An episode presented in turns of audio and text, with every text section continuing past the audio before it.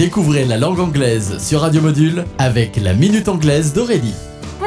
Hello everybody, je suis ravie de vous retrouver pour découvrir ensemble une nouvelle expression anglaise. To have a lot on one's plate. Mot à mot, to have a lot, avoir beaucoup, on one's plate, dans son assiette. Non, il ne s'agit pas de dire que quelqu'un a trop rempli son assiette ou encore de rapprocher cette expression de l'expression française ne pas être dans son assiette. Cela fait maintenant deux ans que je vous abreuve d'expressions anglaises chaque semaine, mais un anniversaire beaucoup plus important pour le monde anglophone et surtout britannique a eu lieu le 4 juin dernier. Je ne pouvais pas ne pas vous parler du jubilé de platine de Sa Majesté la Reine Elisabeth II, Queen Elizabeth II. Un jubilé de platine signifie qu'elle fête cette année 70 ans de règne. 70 ans, c'est juste énorme. Que l'on aime ou pas ce personnage, on ne peut qu'être en admiration devant une vie entière dédiée à son peuple. Couronnée à l'âge de 26 ans après la mort précoce de son père, le roi George VI. Pour l'expression qui nous concerne, to have a lot on one's plate, on pourrait dire Queen Elizabeth